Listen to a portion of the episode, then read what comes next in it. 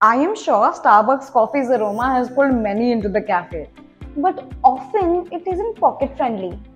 What if I told you a hack to get one free coffee from Starbucks? Okay, for that you need to get a membership card by registering on the Starbucks app and paying 200 rupees, which will be redeemable. To get the free drink, you need to order it at the store with your membership card during your birthday month. This will allow you to get the first drink for free and the second one for 150 rupees. Share this with your friends and go celebrate your birthday with free aesthetics for your Instagram. Well, that's it from my end, and to have no FOMO, tune in to Novello.